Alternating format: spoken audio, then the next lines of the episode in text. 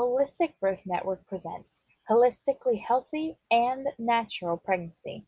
Welcome, mamas and fathers. You're probably excited about your upcoming pregnancy and baby's birth. Perhaps this is not your first time. Many parents have had experiences from past first time birth experiences.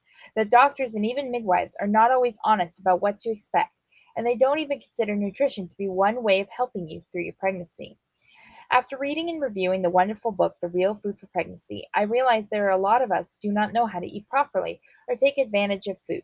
Lily Nichols' birth book about above shows parents how to eat in a nutrient dense way.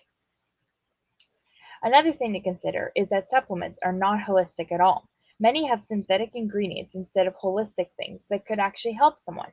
We recommend Garden of Life supplements that are made with organic or whole food ingredients. There's one line called Raw Food, and these use real foods in the supplement. So if a parent is looking for something to supplement their diet, they should check them out. Trying to eat organically is important as well. It can be hard, especially if you don't trust your local supermarkets. Many choices for healthy eating is important. There are a lot of important things you need to eat when you're pregnant, but sticking to a healthy diet is what sticks. Of course, it is normal to have something sweet on your taste buds, but if you are one good thing at cooking, you can replace processed sugars with natural sweeteners, like maple syrup, honey, or dates, just to name a few. But having a diet of green vegetables, organically raised animals, and healthy eggs and fruits, you can be a holistically healthy person.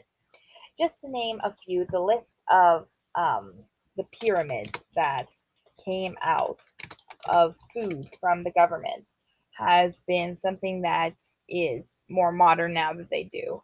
But you have that you should have at least five to seven servings a day of vegetables, salad, and fruit.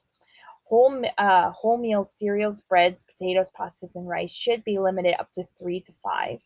Milk, yogurt, and cheese and all the dairy, dairy things are three servings a day, while meat, poultry, fish, and eggs should be two servings a day.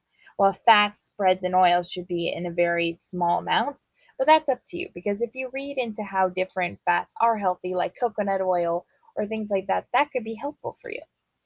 Um, just to name a few, that was some of the things. But Lily Nichols has a very interesting way of prescribing different recipes at the back of her book. And it's interesting to see um, the different recipes that she includes in her books that might be helpful for most expecting mothers or families.